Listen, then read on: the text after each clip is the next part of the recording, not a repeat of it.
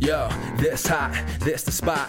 There it is, pod.com. We're interviewing the best comedians, so tune in quick and get your ears receiving them. We talking about life and life to stream right to you from the microphone right to your home, dude. Side note, this might get embarrassing, but no, don't sweat, yo, cause there it is.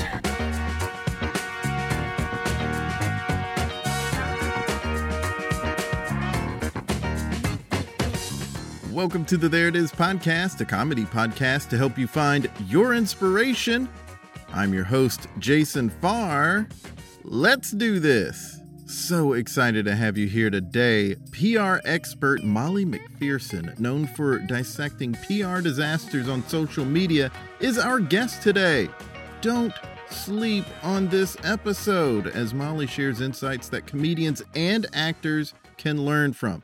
I instantly loved her when I first saw her videos and binged 12 episodes of her podcast, Indestructible PR. And then I showed Justina, girlfriend of the show, some of Molly's videos, and Justina also instantly fell in love with her. Molly expertly dissects the public missteps of celebrities and companies, pinpointing flaws in their responses or apologies. Her delivery is precise, it's charming, easily digestible for the average person. She was a huge get for the podcast because her expertise lies in clear and effective communication, which is at the heart of comedy. If an audience fails to understand your joke or you offend someone with your humor, it's often due to poor communication. During our chat, Molly and I delve into the nitty gritty of how James Corden, Kevin Hart, Louis C.K., John Mulaney, and others handled their PR crises. It's a fantastic conversation. Let's get right to it. Here's my chat with Molly McPherson. So great to talk to you. Yeah, you as well. You as well. This has been something we've been planning for a while. I'm just such a big fan of yours. I heard you talk about parasocial relationships in uh, a podcast episode. And I was like, I don't guess that's what we have since I know you. but I pay so much attention to you. I'm like, I don't know, maybe this is a parasocial relationship. No, well, they're all. I mean, anyone you know from online that you've never met in person, I mean, technically is a parasocial relationship. So yeah. we all have them. It's just a matter to what degree. Yes, I don't stand you like Justin Bieber fans do. You don't stand me? Oh, come on, Jason. I stand you. I'm kidding. I, I do stand you, just not the way Justin Bieber fans stand him. yeah, it's true. I get it. After this, though, I don't know. Maybe you need a. Would you have a name for your for your fans? Oh God, no! I questioning their taste group. now, I don't look at it as fans because mm-hmm. I don't look at myself as a right. personality. I don't look at myself as a talent. I just mm-hmm. look at myself as someone who is teaching mm-hmm. via mm-hmm. social media. And because I talk about current events and popular culture, it can be more fun. And I'm yeah. all for fun. So sometimes I'll definitely like put a spin on it that may come across as entertaining, but I do not I, I do not claim to be any sort of entertainer. yeah, well, you are quite funny, and that is why I started following you. When I first saw you, you were talking about the situation that James Corden was in with the restaurant stuff. That for some reason that that video that you posted came up on my Instagram Explorer feed, and I loved it. And started following you and watching other videos. And that same week, I listened to, I think, about a dozen episodes of your podcast. Oh, you did? Oh, Jason, that's great. Thank oh, you. Oh gosh, I I mean, I was hooked immediately because you have a charm and a humor about the way you present this stuff, but it is like you said, pop culture, so it's stuff that's automatically interesting to me. And so, and then also I'm not a huge James Corden fan. So when you were sort of like giving it to him, I was like, yeah, like, yeah, tell him he was wrong. Yeah. So well, it was the first time that people looked at James Corden in a different way because he was always portrayed as a affable, affable lovable, yeah. Funny, mm-hmm. unassuming talk show host. But the people who knew yeah. knew that there was something not too deep under the surface when it came to his personality. So that was that was a topic right up my alley. Well, not too long before that whole incident happened, I asked someone who's in the who worked in the uh, comedy television world, and I said, "Who's a jerk? Like, who behind the scenes is actually a jerk?" And he said, "Oh, I think everyone knows James Corden is."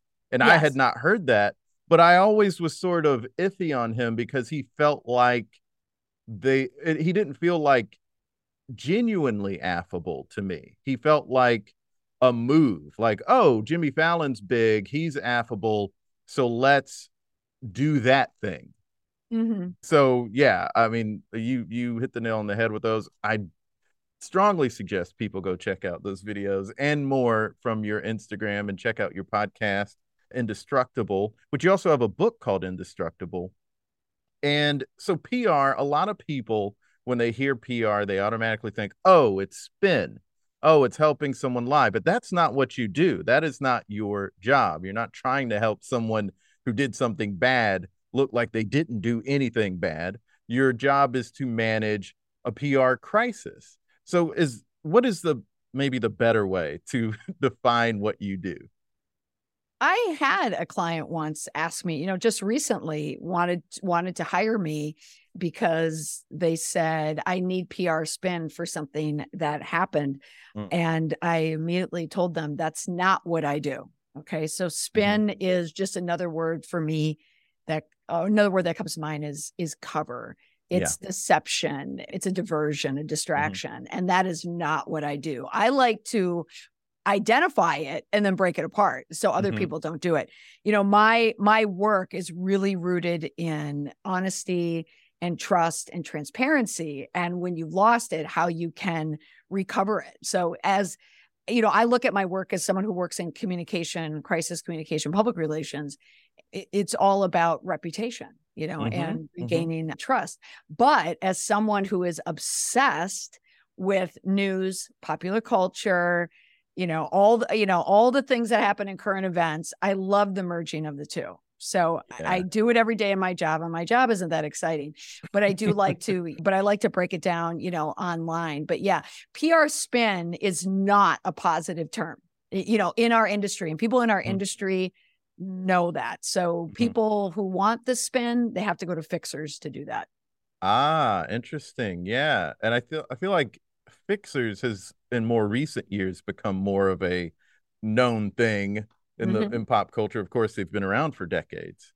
And right. People, and there's yeah. you know, sometimes you need a fixer, right? Mm-hmm. Like just sometimes there's a mess and you you want to clean it up. And the idea of the fixer worked for many, many, many years. You know, when we only had you know traditional media we had print we had television we had radio and then we had tabloid press mm-hmm. it was it was just the it was just the crisis if you will or the incident or the issue versus the tabloid press you know and right. and reporters so it was a lot easier to cover it but mm-hmm. now mm-hmm. everyone is a tabloid reporter you know anyone with a phone anyone who has time on their hands right so it, it's really really difficult to hire one person to make a mess go away i am not surprised to hear that.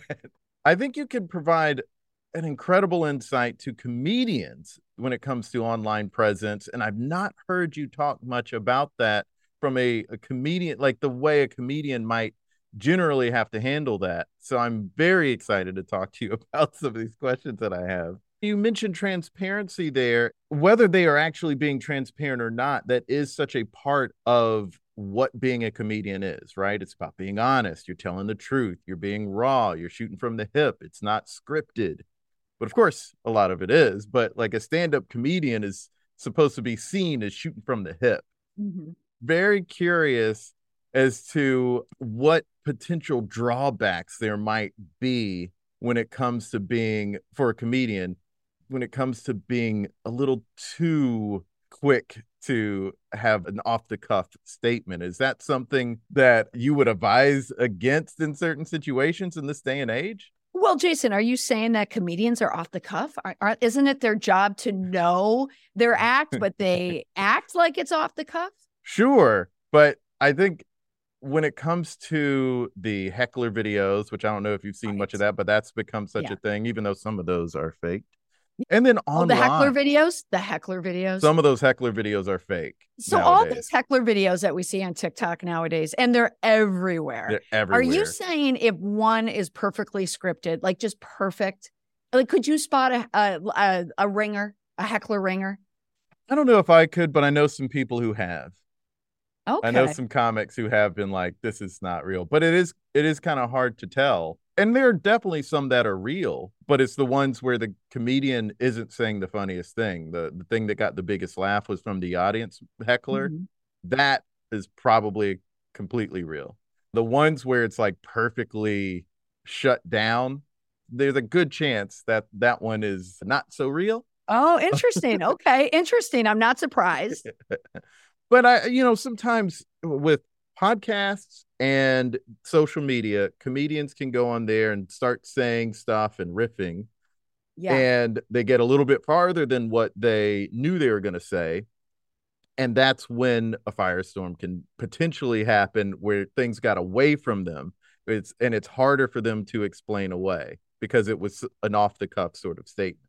I remember when you were talking about Ben Affleck going on Howard Stern and doing a really open, honest three hour conversation. And you were saying it was a little too open for that place. And it might even be a little like when you get to a certain stage in your career, you can't necessarily ever have a conversation like that because people can just look at you a certain way. Well, too true. I mean, you could, but the challenge for Ben Affleck is he is someone who's gone through a number of well-known, well-publicized Mhm. struggles. Okay. Mhm. And so sitting down to open up in a freewheeling interview, you know, he's in his house. And even when he had stated, you know, as the interview came on, he said, Oh, the the mic pack that you sent me wasn't working. I had to run to Walmart. So you sense that there was a lot of complications that he really didn't plan this interview. And that's what Ah. it comes down to. Uh-huh. And Ben Affleck has been involved in just so many different, we'll call them reputational challenges as well, as an actor and a producer and a director. So to sit down in that type of open format with one of the most formidable interviewers Mhm. in Howard Stern. Mhm. Now, also, I do think that Howard Stern, though, be, and I'm a huge Howard Stern fan. I've been Yeah. listening to him for years. I, I, you always got the sense that he was not going to let Ben Affleck hurt himself. Like he was Mm. absolutely going to give him grace throughout that interview and just make it interesting, which he did. Yeah. And Ben Affleck in the interview was actually really, really good, but he just stepped on it when he made, you know, the point about about his former, you know, wife Jennifer Garner, and within context, like I understood it. I watched it when it came out. I Mhm. totally understood what he was saying. But And when it's a headline, I saw it. I totally knew he was going to get grief for it. yeah. I knew it. I Yeah. knew it. I knew it. Because also I, I understood what he meant. It was Mhm. at that time in his marriage, he felt trapped. Right. It wasn't that, you know, that it was Jennifer Garner, but you know, and then when, you know, when Ben Affleck comes out then and kind of blames and then falls on this same trope of an of an excuse, which is take out of context Right. not the public's job to put your poorly messaged phrasing into context. Right. But you know, I understood it now. But your original question was about comedians. Right. Whose job it's it's it's at least to appear like you're being freewheeling, and sometimes they actually are being freewheeling, especially on a podcast. So Yes. How do they manage that? Because it, you know, with a with an actor or a CEO, it's it would be easy for you to say, well, don't do that, but it's not as easy with the comedian. O- o- How- Correct. So it, it depends on you know the level of it too. Like if you Right. have like who who comes in the, to the dialogue, you know, the the online conversation. We have, you know, Dave Chappelle. Mm-hmm. And he is someone that just says, I don't care. You know, they're just pushing back. You know, you have Chris Rock with his net his Netflix special. He certainly was involved in a huge, you know, story that was there. When you look at comedians at that level, it you everyone knows it that is an act that has been scripted, that has been worked, that has been, you know, put out. wh- wh- what's the term? Not a trial. What is it when you when when comedians go on the road and they test the material? What is it? Test run? What do they Oh, uh, road call it? test? Yeah, they're just Yeah. working on their set. Yeah. they're working on the road they're working on Mhm. the set and so by the time we see it it's it's just short of perfection Right. but there have been moments where comedians, and you're absolutely right, when they're performing in a small club and they don't think they're being recorded or they're on a podcast, like one of the comedians who I mentioned in my book, in my book Indestructible, was Hannibal Buress, who was talking about Bill Cosby. Mm-hmm. Now, that was the case where it wasn't about him, but he and that act in Philadelphia, I believe, absolutely opened the floodgates. Right. He drowned Bill Cosby. I mean, yeah. even though people knew about it, he was mm-hmm. able to control it. But that right. was it. And it was a viral video that, you know, was captured.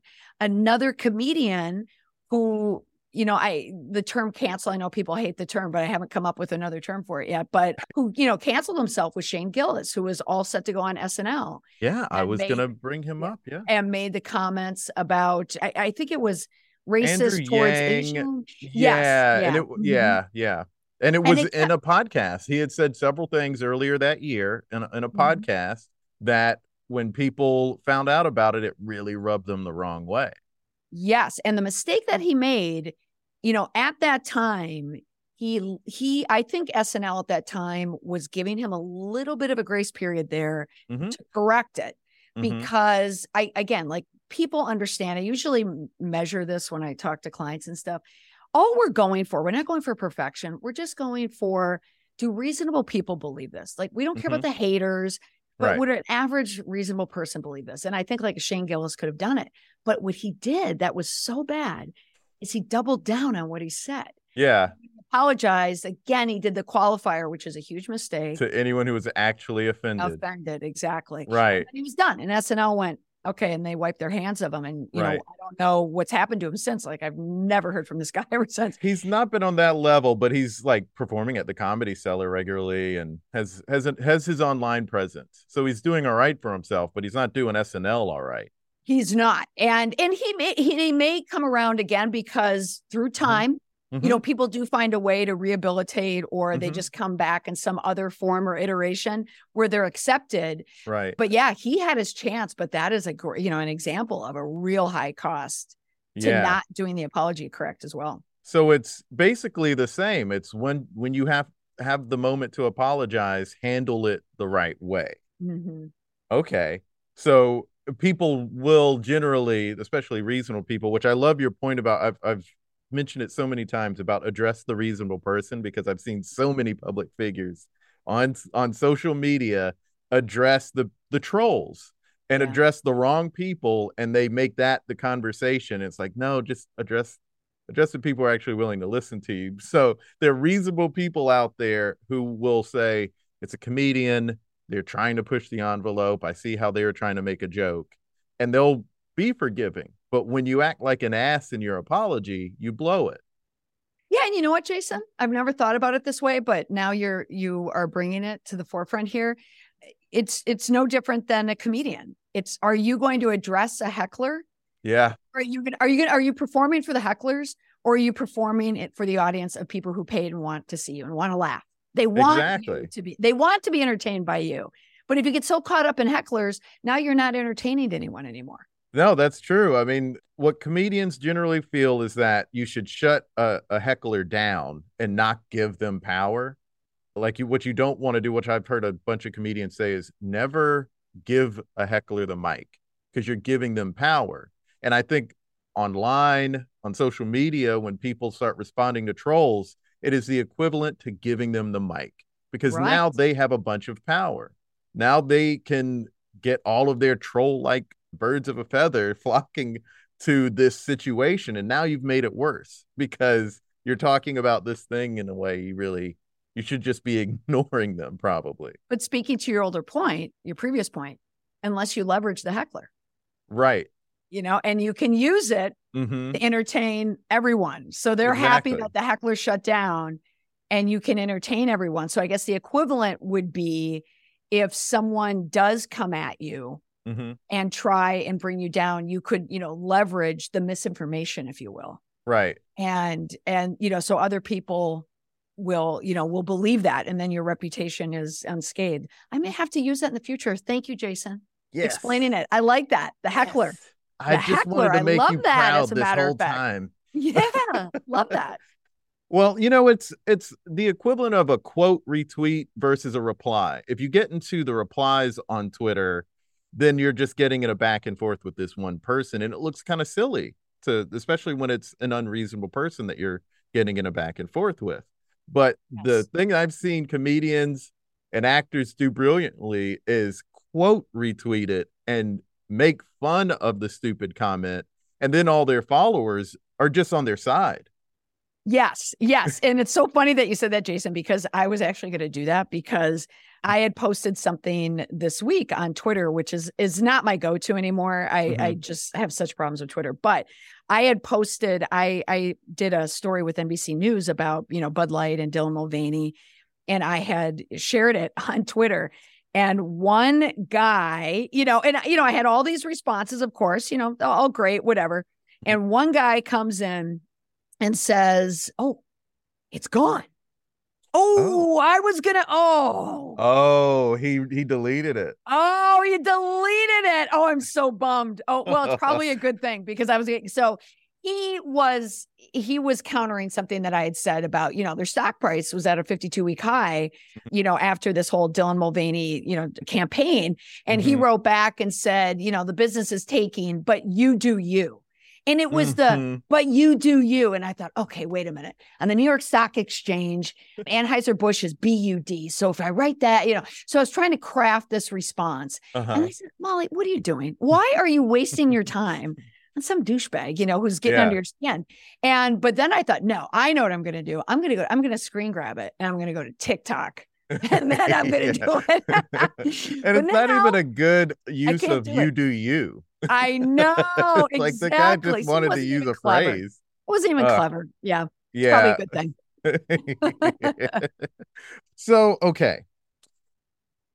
I have a question about giving apologies in an earnest way. So, is it bad to use humor in your apology? Does it sort of take away the sincerity if somebody whether they're a comedian or not, uses humor in their apology in any way? I love humor. I, I mean, I love it. I love when people entertain me. I love when people make me laugh. Mm-hmm. I appreciate comedians. I appreciate people who are just, you know, funny. But there is a time and a place, you know, for funny. Mm. The, uh, so the answer would be, I mean, could you use humor in apology? Of course you could, but it has to equate with whatever the grievance is like what what did you do right so humor when you're trying to regain you know your you know your reputation or regain the trust of fans or whatever it is you've obviously done something wrong and mm-hmm. humor is likely a device that will not work in most apologies right. because you have to admit you're wrong however in the self deprecating portion of an mm-hmm. apology mm-hmm. and let's say it's a lighter apology it could work and okay. if you ask me, give me an example, I can't think of one off the top of my head. I can't but think of one where someone used humor so much or or like made it like I don't even think Louis C.K. did in his in his statement. No, God, back. no. Louis C.K. Yeah, you know, another one, you know, Louis C.K., who I liked, you know, and as yeah. he was, I thought, oh, come on now, uh, you know, and he's another one who didn't have the effective apology at that time. I was going to ask that. Yeah, because yeah, because also the apologies change and and I don't mm-hmm. even know. Yeah. It's funny in TikTok land. I don't know how I became the arbiter of the apology. I I mean all of a all, everything everybody comes at me. How is that apology? Now I suppose that's what I crafted. I mean, I I manufactured this brand. I suppose you're very uh, very good at expressing the message that you express. Yeah, because I don't want to do it in a judgmental way. Because mm-hmm. who am I? Like, who am I? You know, just you know, tell eh, to tell the world. But you like, articulate it very well in a way that's just very easy for us to understand, for a layperson to understand. Yeah, and I well, and and how often I I, I come at it, oftentimes looking at it as someone who's heard a lot of bad apologies mm-hmm. that have been delivered. So I do like to deconstruct them. But something else I've noticed about apologies is, and especially I'm noticing this now what is required of it has changed so much. I bet. Because Louis C.K. was of the hashtag Me Too generation. He was uh-huh. later uh-huh. in it, mm-hmm. but that's what he got stung by. Mm-hmm. And his apology was not sufficient Mm-mm. for what he did and what he right. was being called out for against women. Mm-hmm. And he had that edge to him. Yeah. You know, when he apologized. And I, and I'll admit, like, I was a huge fan of his. Yeah, I see him and I go, eh, it's just yeah. not that funny to me anymore because my perception of him changed. Well, perception is such a big part of this. And it's, and it, especially when it's someone whose whole identity is, or, or I shouldn't say identity, but public persona is based on perception. And that's with actors and comedians. You take the uh, Louis C.K. situation, even when his next special came out, people were like, you know, I thought if anyone was going to do a deep dive into the psyche that they had during this situation, it would have been him, and he didn't do it. And they were let down. So there was still this perception of him of being that kind of guy in comedy. And he didn't bring that forth when he apologized, and he didn't bring that forth when he started doing comedy publicly again. And it let everyone down and that is such a big part of dealing with a crisis isn't it? Where you have to mm-hmm. say you have to acknowledge here's how people receive me. Here are their expectations of me. Here's the persona i want to have and have built to make money off of. And yet i still have to be transparent and honest. That's a tough balance to find isn't it well, I think with the the Louis C.K. problem is similar to an Ellen DeGeneres problem. Yeah, the public persona does not match the real persona. Uh, and Louis C.K., I think his crisis mm-hmm, with mm-hmm. women in mm-hmm. particular, his whole crisis, I think, revealed that the guy's an asshole. Mm-hmm. You know, like in in real life, like if you met him, like this is not a likable guy. So people are easier to dismiss them. Same thing happened to Ellen DeGeneres. Oh, wait a yeah. minute. You're not the sweet, affable, funny, Dory, happy go lucky gal. Oh, no, you're actually kind of bitter and vindictive and you yeah. treat your staff like garbage. Yeah. And, and people don't like to be that deception. And so right. they just turn on those people. I think that's what happens. Yeah. Did it kind of work with Kevin Hart? Because his he probably had an apology that does not hit the marks that you wanted to hit because he was saying did you hear? Do you remember this? It was well, I remember him ago. coming off the Oscars, right? What did Kevin Hart do? Okay, this really one minor? that I'm referring to was because yeah. you're right, there was the Oscar situation, but a few years after that, video came out of some sort of sex tape situation where he's like cheating on his wife. Wait, Kevin and, Hart had a sex tape?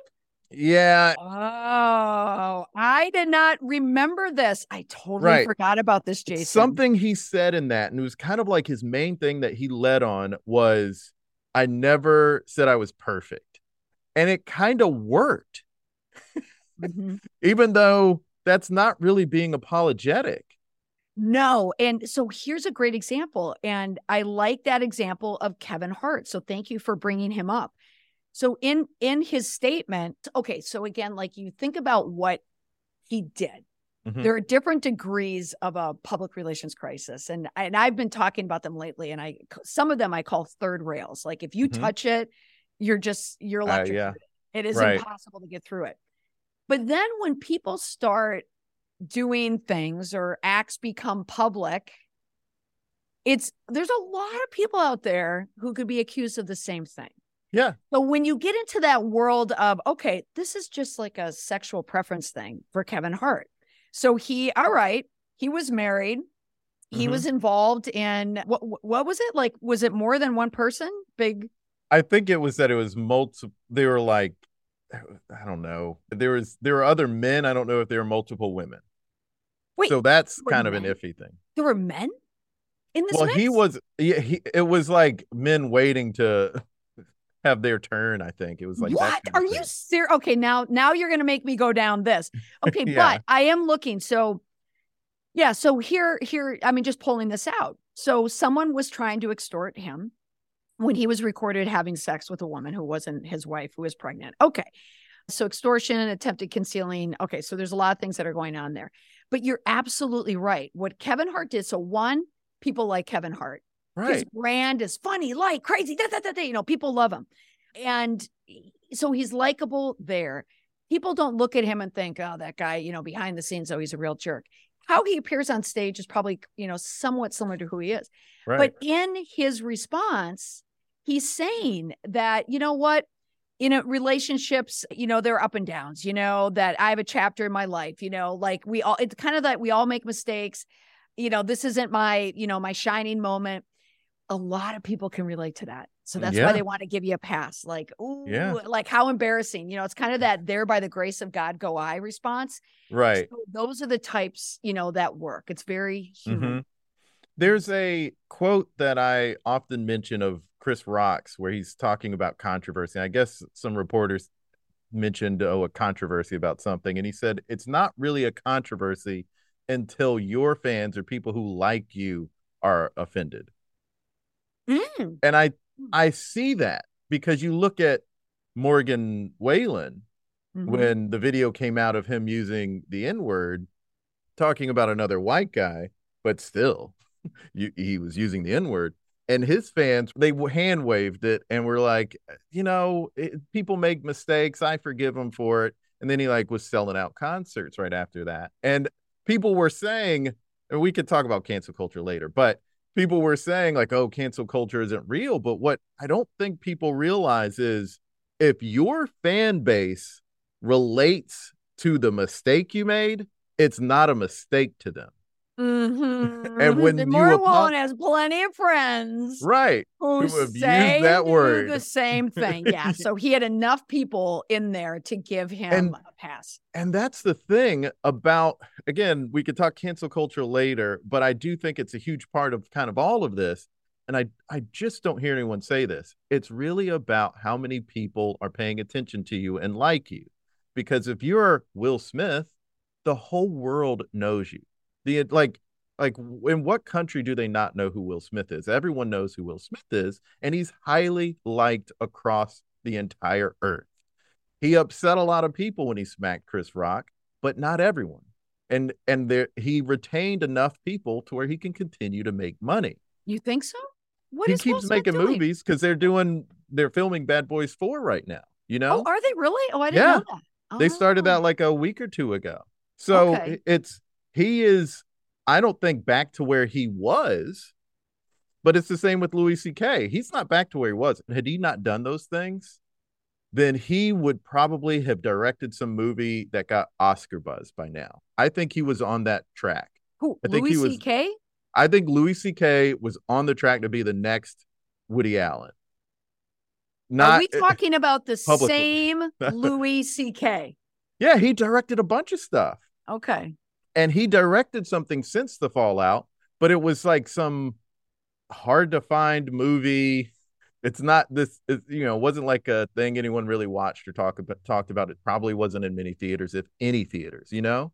But he would have had more he would have had bigger and more opportunities and it would have put him on a certain level. Like we were saying with shane gillis yeah. he would have been on a certain level in the in the entertainment business just by working at SNL that he's not at right now, even though he's still like working and, and making money. But it's about the level you can stay at. And if you can still make money for people, then or you can or you still can retain a fan base, you're still gonna work. You're still gonna do stuff. Uh, so I agree. And to bring up Louis C.K. is is a really good example because you know again when it happened in his career and at that time, I mean, Louis C.K., you know, was working, working, grinding, grinding, grinding. And then all of a sudden, he became his trajectory was fast and high. Like he really was going up. But mm-hmm. that timing of the whole Me Too, it was hard for anyone to get through it and navigate it. Right. And particularly if you really botched that apology, it was hard. You're kind of stuck there. But where we are now, it's it is shifting mm. because as a country we're so polarized. Yeah. That if you do something that is whatever cancel worthy nowadays, there's going to be a segment of your audience, like you're saying, to speak to your point, they're going to give you that pass, like a Morgan Wallen. So Morgan Wallen just had to sit down for a moment. He mm-hmm. just had to, you know, go into the corner for just a little bit and for him him to come back out. Mm-hmm. But there is room for success and you can come back. But you look at like Will Smith, for, ex- for example. Mm-hmm. I did not know that he was doing Bad Boys, but that Bad Boys 4 but that's a smart move because he's coming back in a character, mm-hmm. beloved. Mm-hmm. It is a way for people to be reminded of why we liked him, but it's mm-hmm. a character. So he's relying on a character to do and that. he did with Emancipation too, because that's come out since the slap. But but the Emancipation though didn't right. you know didn't do right.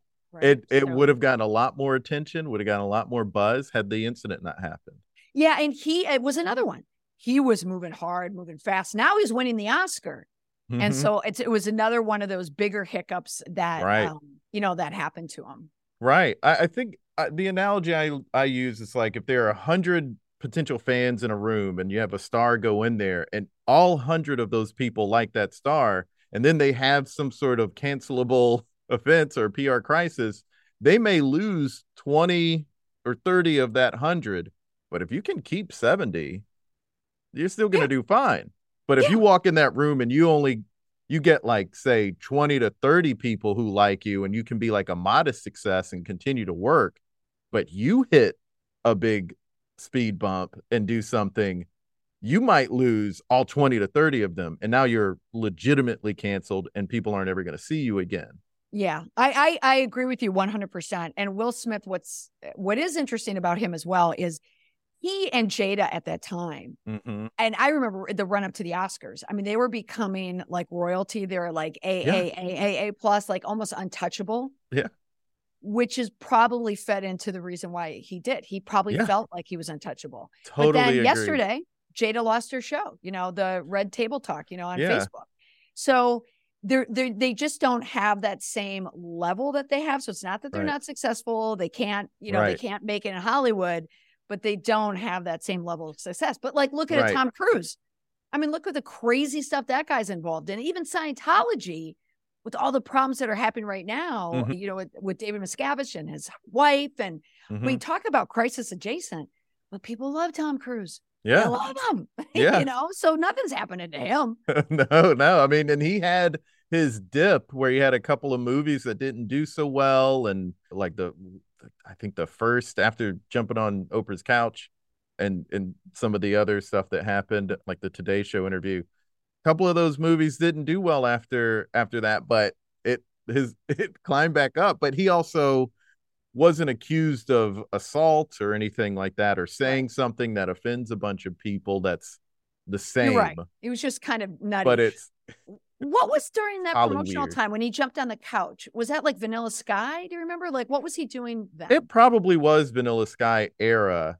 And I feel like maybe Mission Impossible 3 was also around then. And okay. that one didn't seem to do as well as originally expected. But then after the maybe it was when he like really was probably at his lowest, I think it was movies like Edge of Tomorrow or something like that that didn't do as well. But then people are like, hey, that movie's actually pretty good. Okay. everyone yeah. started talking about him again and then the Mission Impossible movies were just getting better and better, and people were like, you know what? I don't care. He's exactly. Awesome. Well, that's if you're in entertainment and people invest in you because they love, you know, whatever whatever movie franchise you're in or whatever character. Like people love Tom Cruise as a very mm-hmm. specific Tom mm-hmm. Cruise. He's either Top Gun, Mission Impossible. right. That's it. But when we hear him trying to marry Scientologists or, you know, try and get right. convert Catholics to Scientology or Will Smith hitting someone when they're when they mm-hmm. when they're off brand, we don't like it. We don't like no. it. So maybe for entertainers, that's how they get back into the good graces. They just go back into the lane. Right. And it's, you know, you, the offense can't be that strong. And I mean, maybe it's also a perception thing too, because people are already sort of like, oh, Holly weirdos, Hollywood weird people. And and that all of his incidents fall right under that category. Yeah. And there are a lot of people who defended it, defended him because they're like, it's his religion.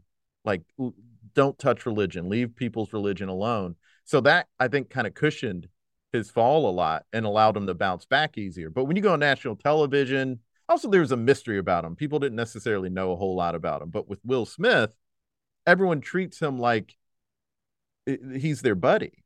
And maybe it was because of the difference between a someone who got famous in movies first versus someone who got famous in television first. Because mm-hmm. I've heard like George Clooney talk about how Mel Gibson at the time, who he was still in people's good graces, he was saying Mel, people will see Mel Gibson and just point and be like, "That's Mel Gibson over there." They won't approach him. But with him, people would go up, and this is post Ocean's Eleven. People would go up, go, oh, Child's going to put an arm around him, and it's because of all those years in television that he spent being in people's homes in a in a more, I guess, intimate way. And so, I think that's a part of Will Smith's thing is that people feel like he's their best friend or their brother. He's like he's got that vibe, and then he goes out and he hits somebody. I, I mean, it's just too messy, and changes the way people look at him too much. Mm-hmm. But, but if people, if he was looked at back. as a jerk, if it was yeah. Russell Crowe, then I maybe people would be like, "That's horrible that he did that," but people maybe wouldn't have been as outraged. Yeah, because they expected on brand. They would expect that. You're absolutely right. Yeah, That's such a weird thing about this too. How much when you are working with someone who's a public figure, do you have do you do you put all of that into account, or are you generally saying, "Here's what you need to express"? Oh, without a doubt. When I worked with someone in television, they had a brand, if you will Mm-hmm. And we were discussing, well, what, so they had an issue that they had to address, but they still want a career in entertainment. Mm-hmm. So the discussion became, well, what is your brand? What do you represent? You know, who mm-hmm. are you? And it's the same idea of the Will Smith, the, the Tom Cruise. Not that I was speaking to someone at that level by any means, but people like, you know, fans like personas, you know, mm-hmm. brands, whatever mm-hmm. your persona is. So absolutely, But when it comes to entertainment, but entertainment's different than politics and business. Though you're going to use all of the same tricks, your bag of tricks may be the same, mm. but it's that expectation. People paying seventeen dollars to you know for a ticket online and popcorn, they're going to do that to sit and watch Ben Affleck in a new movie. Mm-hmm. But a politician, they don't care. So that's why I think the entertainment industry is just a little bit different. Yeah, who in the entertainment industry do you think botched their apology the most? I this is only like confirmation bias, just because or timing bias because of the ones who come top of mind. But hmm. you know, definitely Ellen DeGeneres, hundred mm. percent botched it. Even you know Bill Cosby along the whole way. Oh, he you know I mean, he, he did he even it. really a issue an apology? It, his wasn't an apology, but I don't just look, even though people associate me with apologies. What mm. interests me more is not the apology. I love how they address. The, I love the moves. Mm. I love seeing hmm. what the moves are. That's my favorite thing. Oh. Is. Okay. Why are you saying what you're saying right now? Mm-hmm. What's coming out tomorrow? You know, that's what I love to see, and then to see if it works or not. So, like a Bill Cosby, for instance, you know, he had a he had legal issues. So it's not mm-hmm. as if he could come out and say, sorry, I raped you, 100 women, you know. Right, right. I could say here allegedly, but he was charged with it. But when it started to gain momentum, and why these things gain momentum is when people don't address it or they they don't address it adequately, mm-hmm. and then it keeps steamrolling on them, and then it's hard. Well, that's a move that a lot of comedians use is just ignore that. I think we can ignore that. I think John Mulaney has done a good bit. He's not really John Mulaney. Yeah, Oh my goodness. So John Mulaney, talk about a topic in my house 48 hours ago. Oh yeah. Was John Mulaney because I watched his Baby J special. Baby J and it was filmed in Boston, which is where you are. Yeah. I know and I was supposed to see him when his at, at the first swing of the tour and I I ended up you know not going for various not funny reasons and more mm-hmm. annoying reasons but anyway uh but yes I was going to go see him in Boston and it was super expensive. So when I saw that they mm. were filming the Netflix special, I thought, I don't want to see it with all the cameras. I'll just see it on Netflix, right? Yeah. But I so I was watching it with my kids, you know, with my two seniors in high school, and I we're huge John Mulaney fans. I said, "Is it me?" But he looks awful. Like he looked awful, right? Like he looked rough. And my son was saying, Well, mom, I mean, this is what, you know, rehab, like this is all caught up to him. I said, Insightful. But the whole time I'm listening and laughing because I'm a huge John Mulaney fan. Mm-hmm. I'm thinking, okay, is this working? What the to- like he even kind of looked rough, and in my mind, I thought, is this intentional? And Jason, you're gonna think I'm weird, but this is how my brain works. so I saw a suit. So he's in beautiful, like where he was in Boston. Absolutely. Yeah. Beautiful. So yeah. the lighting was phenomenal. His suit was almost like this candy cane reddish pink at the top.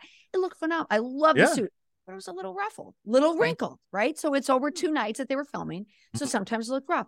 Like his hair kept falling down, right? And it, it was yeah, it did was a little was off, long. Right? Yeah, and he and he has like some bags under his eyes now. And he had the bags. He looked rough. And so in my mind, I'm thinking, how much of this is intentional? And if it is, it's kind of smart. Or maybe he looked bad and someone saying, Hey, you know what, John? You don't look good. And then someone said, you know what? No, look like you've kind of lived through it. So in my mind, because I'm a huge John Mulaney fan, I'm mm-hmm. thinking someone said to him, Hey, John, let's be a little more raw on this one because yes, it was a comedy show. Yes, it was streaming and he's making money because God mm-hmm. knows the tickets were mm-hmm. crazy expensive when I wanted to go. Mm-hmm. But it really wasn't typical John Mulaney. Of all his shows, it was probably the least funniest. Oh, really? Oh, I think. It, have you seen it? I I saw it last night. I laughed a lot, but I, okay. it's it is. It, it's different though. Wouldn't you agree? Stuff. Yeah. It's tough yeah, stuff. Sure. So it's very funny, mm-hmm. but it was the least funny because it's not the persona that we love about John Mulaney. Mm. But he ha- but he had to do it. He had to do it. Mm-hmm. So that's what I love. So I'm sitting there entertained, but I thought, no, strategically, I work for John Mulaney. This is the special I'm putting together. It's mm-hmm. funny. He went on the road with it. A lot of mm-hmm. people saw it. They laughed. It was very it sharp. Was so sharp and yeah. so serious. Mm-hmm. And I thought it was great. So his next one that he does, he can come back to being the John Mulaney we love.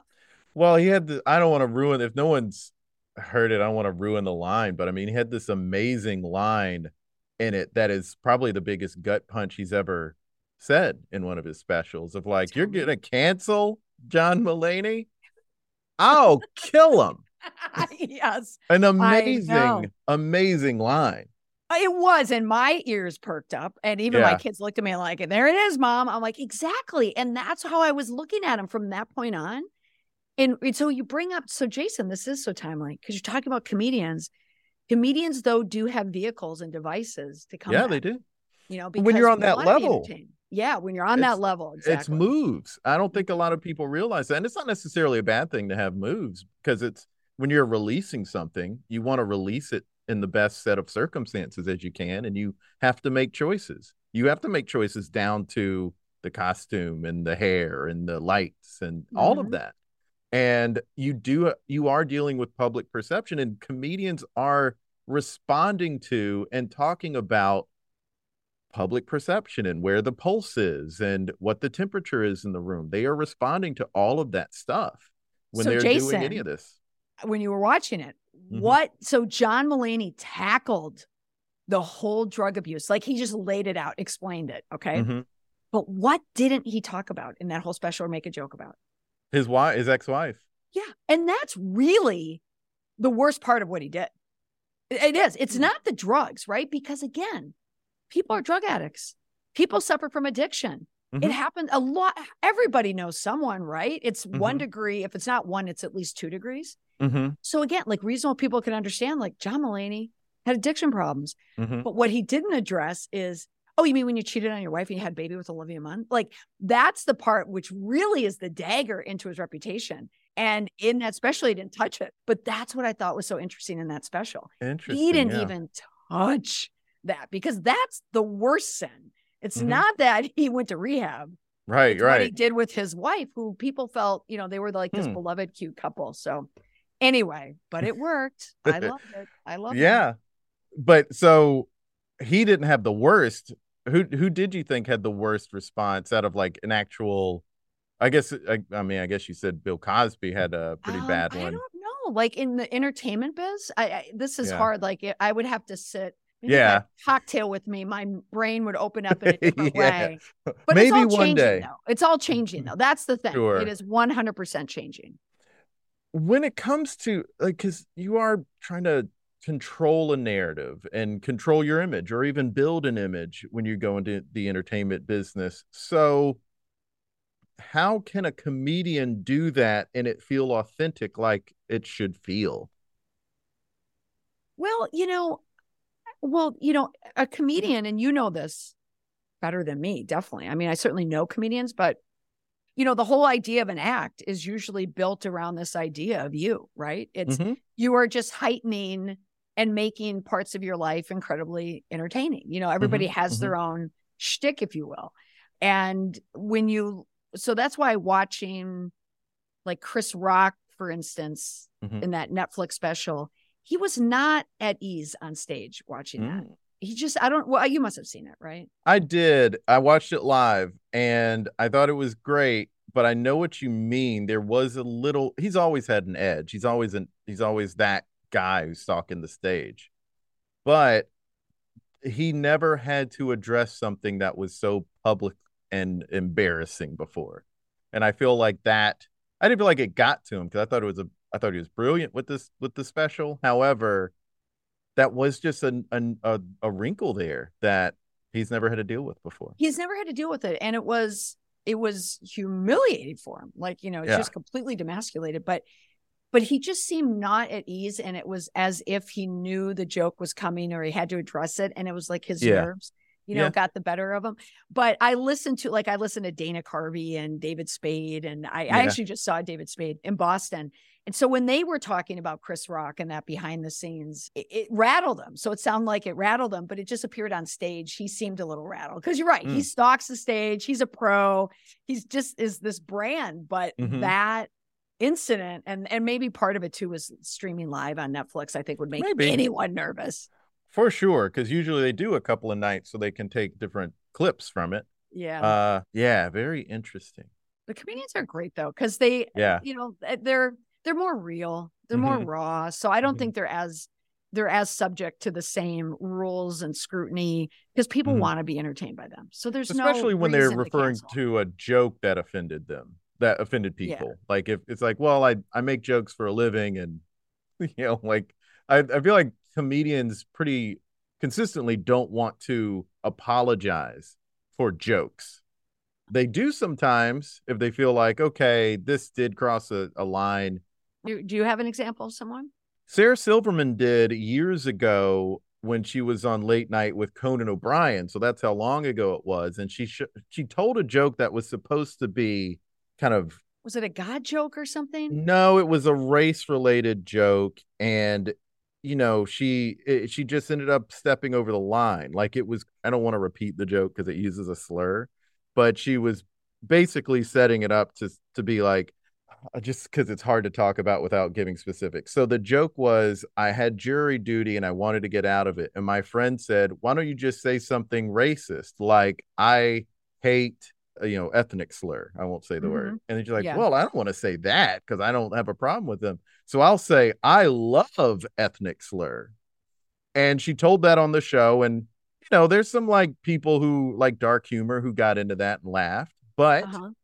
it it upset a lot of people of that race and they said something about it and she apologized and, and conan also apologized and they had i think a good apology for that time of just like hey, you know, this did go too far.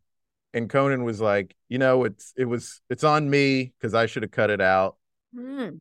I'm sorry. They they handled it very well, but people will bring stuff like that up 12 years later and it's like, yeah, but they were joking and they apologized for it. And it and so I guess in those sort of instances, maybe it is better to ignore, but when the the first offense happens, address it and you know, address it as well well, and and Sarah Silverman, and also I love Conan O'Brien. I Absolutely love. I Conan do too. He's my hero. I got a quote of his behind me. Yeah, he's my where's hero. The, where's the Conan O'Brien quote? If you work really hard and you're kind, amazing things will happen. From his uh, final Tonight Show.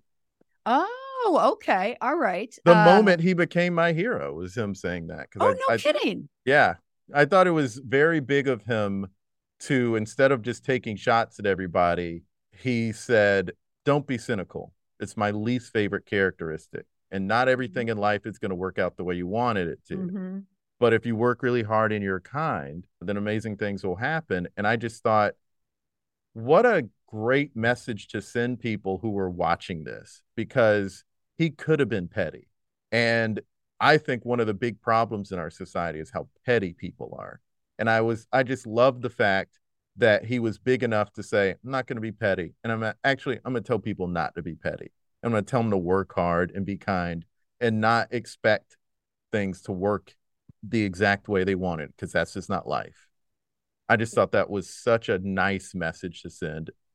Yeah. And at that time, I mean, think about all those late night hosts when all of that was shaking down. Mm-hmm. You're right. Conan O'Brien, in my opinion, came out looking so good in that entire situation because who doesn't love Conan O'Brien? I mean, there are probably people who may not like his humor, mm-hmm. but just a nice, likable guy. Mm-hmm. Also, very open with his vulnerability, just in terms of, you know, mental health. He's been very yeah. open about that. Mm-hmm. Just clever, smart, witty, allows people to be funny on his show. So when he was given that, when he was given the Tonight Show, you know, everyone's excited. But then look what it did to Jay Leno. Mm-hmm. And here's another example I mean, Jay Leno still went on, you know, he came back to Tonight Show, mm-hmm. you know, he, you know, got the advertising dollars. People liked him. He had mm-hmm. his Jay's Garage, but he never achieved what he was. He was like, be- Jay Leno was beloved. He was just this mm-hmm. affable, mm-hmm. beloved guy, but he mm-hmm. didn't recover from that. He never ever recovered from that. Not his full persona. Yeah. I mean, it's the people who liked him still liked him and watched the show. And it, he, when he came back, it was number one again, but he didn't gain a new audience because that was the perception of him is that he was a vindictive person. Well like you said vindictive and petty. So you would know this better than me. So you work in comedy you're a comedian. But i think the bigger hit for like a jay leno he's got all the money in the world. He has yeah. all the money in the world right? Mm-hmm. but i think it's not about you know coming back to tonight show and having it for x amount of years after that.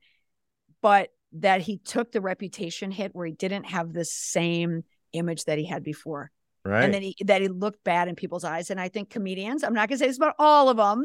we always hear about, you know, the sad clowns, mm-hmm. and they are so con- you know, many are consumed about how their audience feels about them. And mm-hmm. if they mm-hmm. feel that they've lost an audience or lost the room, so to speak, right, it takes them into it like a, a tailspin. But mm-hmm. like a mm-hmm. Conan O'Brien who said, All right, I'm gonna walk away from NBC. I'm going to do my mini tour, which he did. He got all that love, you know, when he went out on tour. He saw, oh, people love me. Came back to TBS, which at the time people are thinking it's cable, but then Conan made it Conan.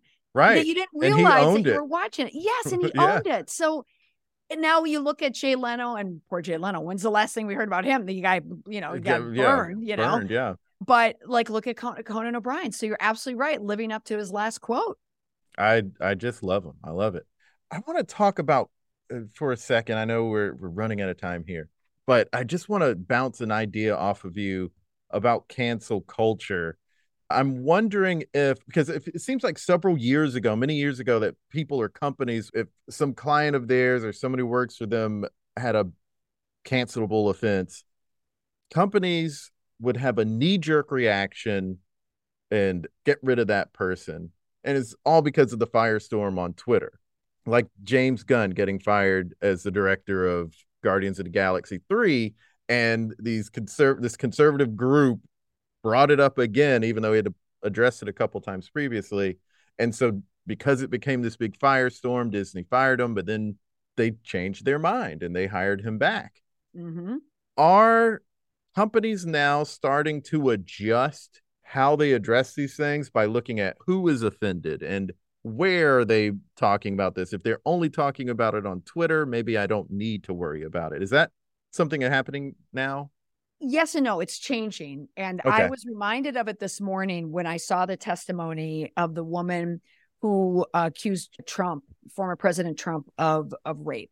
Right. And I so this is this is how my brain works. You know, I, I'm up at 4 30 in the morning because my brain won't stop, but I don't get out of bed because I feel like it's still resting. But I was reading, you know, the uh, Washington Post and what prompted her to speak out against Donald Trump was the hashtag, you know, me too.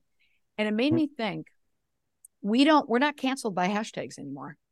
Like right. a hashtag has been de weaponized. Like it does not mm-hmm. have the power it once had. Right. Yeah. So, uh, so the the metric, if you will, for measurement for a cancel culture is, is changed. We can't get we can't it, or a hashtag doesn't do the job anymore. Mm. What I think is happening is the so the the ratio, if you will, the cancel ratio. If your talent and the desire for your talent and the desire for fans to want you outweighs the offense, you will get through it. you will get through it. Mm-hmm. So you mentioned, is it being at the helm of a movie that's going to make a billion dollars? Another example would be like Lea Michele from Glee, Yeah. who was cast aside for, I think she was in the cancel corner Mm. for a couple years, Mhm. but Funny Girl comes out. Yeah. It it didn't. People wanted her in it. They did Mhm. not give it to her because probably she was a tainted brand, but people wanted her in that role. Mhm. And she's she's uncanceled. So Right. that's where we're going now. Is I think if people's talent outweighs it, so Will Smith, you Mhm. know, and it's also if someone does something that hurts, harms, exploits, Mhm. like Jonathan Majors, for instance. Like Right. here, he's in Marvel. Like Marvel, the people they're untouchable, right? Well, but when you put your hands on your girlfriend and you're accused, you know, of roughing up your girlfriend, that's hard to recover from. And Right. then his lawyer, you know, blame the victim, botched it. He could have worked his way through that. If Yeah. that, if his fixers didn't say, hey, let's blame the victim.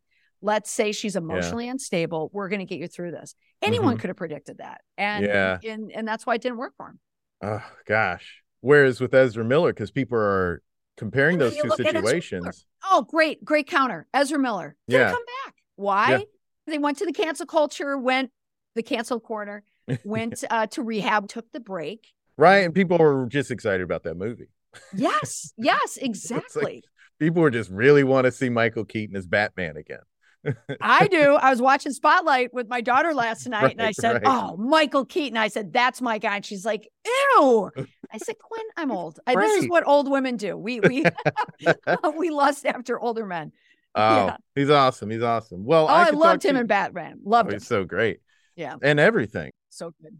I could talk to you for a million years. I would like to, but we can't. We just who has the We time? can't because you know what? Because I have to get a crisis thing, a crisis Right. statement to a client. I got to instead of having a fun conversation about entertainment and people like being gotta deal with a canceled, I got to go back to the real world of it. Okay. Well, can we create something real quick together to finish out this episode to explain to people what they can do in managing a crisis? They have to address an offense. What would you say are the bullet points they have to hit? Well, I mean, naturally, you have to be a super, a global superstar. You have to be Mhm. cast in Top Gun. You just got to go on the road. You got to get a show on TBS. No, but you know, you really can look at if there is a playbook there. I mean, Mhm. look what works. I mean, what you and I were talking about. And Jason, I love that we were talking about it along the lines of looking at the sector of entertainment and comedians, you know, people who the you know fans want them to Mhm. you know survive you know so to survive it so in general i think this is where we're going one if you're a likable person and you tell the truth and you're honest and you just like the kevin hart you Mhm. just kind of admit you know what happened if there aren't legalities involved in it right. people will accept it. If they want you to get through it they will get you through that. So you have to acknowledge it you know? Mhm. and then you, you know you just have to own up to what you did. And and that's what will smith did not do. He did not own Mhm. up to you know abusing someone on stage. Yet kevin hart said yeah okay so there was a tape. I was you know wasn't a great guy. So you have to own it. And then the second piece of it is now you're setting expectations. So if will you do it again in the future? Like will i disappoint you or let you down in the future? Mhm. like john mulaney his explanation really was a comedy special. You know that's the genius of it. And p- he brought people back and said okay i'm not going to let you down. Okay i'm going to be the guy you know who you like. So if you want to look at it from a entertainment sector point of view it's just be genuine be authentic and be who people expect you to be. But Mm. you, but if you lie and you try and get out of it they're not going to let you do it so or They- you try and bully your way through it you know and you just look like a jerk or yeah. douchebag people aren't going to people just move on there are plenty of other people to be entertained in this world And a ton of people back themselves into a corner and try to punch their way out and just bully Yeah. their way out. And it doesn't ever work very well. no We saw it with Gina Carano with the, yeah, I mean, she just Well, like has she been hired since all that? Nothing that is of the level of the Mandalorian, No, no. you know, and No. and maybe she'll get back to that maybe one day. I mean, who knows? But I mean, she picked a fight. She bullied people. People were not rude to her. and she tried to act like she was the victim in the situation and then doubled down and mocked people and it's like yeah you screwed up you created this entire incident and then yep. you didn't manage it well at all hey jason thank you for saying this and i know we're leaving but now i am going to use this because you're absolutely right people don't like bullies right they don't like bullies and that is a new thing like very tiktok-ish because when people capture people being bullies mm-hmm. on video it's very very difficult to come away from that and that's a big thing like in the hashtag you know mm-hmm. back in the hashtag days you're just looking at a hashtag and people telling a story but now people see it and yeah. people do not like bullies. You're right. Yeah. Now if only people on the internet would stop being bullies. I know against people right like us right? Yeah exactly. We just ignore them. There are hecklers right? Right there it is thanks so much for being on the podcast this was like one of my favorite conversations. Jason, I'm so happy. Thank you so much. This was a lot of fun, and you you got me thinking. I wish it could be funny. I mean, I wish we had an hour of comedy. Not in the comedy biz like you. Oh my gosh, I love her so much. If you do too, listen to her podcast, Indestructible PR, wherever you get podcasts. Get her book, Indestructible, and follow her on Twitter at Molly B. McPherson, on Instagram at Molly.McPherson, and on YouTube and Twitter at Molly McPherson. Follow us on Twitter, Facebook, and Instagram at There It Is Pod, and subscribe to our YouTube channel at There It Is. Follow me on Twitter at Jason Farr Jokes, on Instagram at Jason Farr Pics, and on TikTok at Jason Farr Talks. Also, subscribe to our Comedy Lifestyle newsletter and support us if you can. Go to thereitispod.com for newsletter and support info. Links in bio. Until next time, be good to each other. The music for the theme song was created by Neil Brooks. The rap was written and performed by Nick Acevedo. The logo for There It Is was created by Jeff Prater. The There It Is podcast is produced by Jason Farr.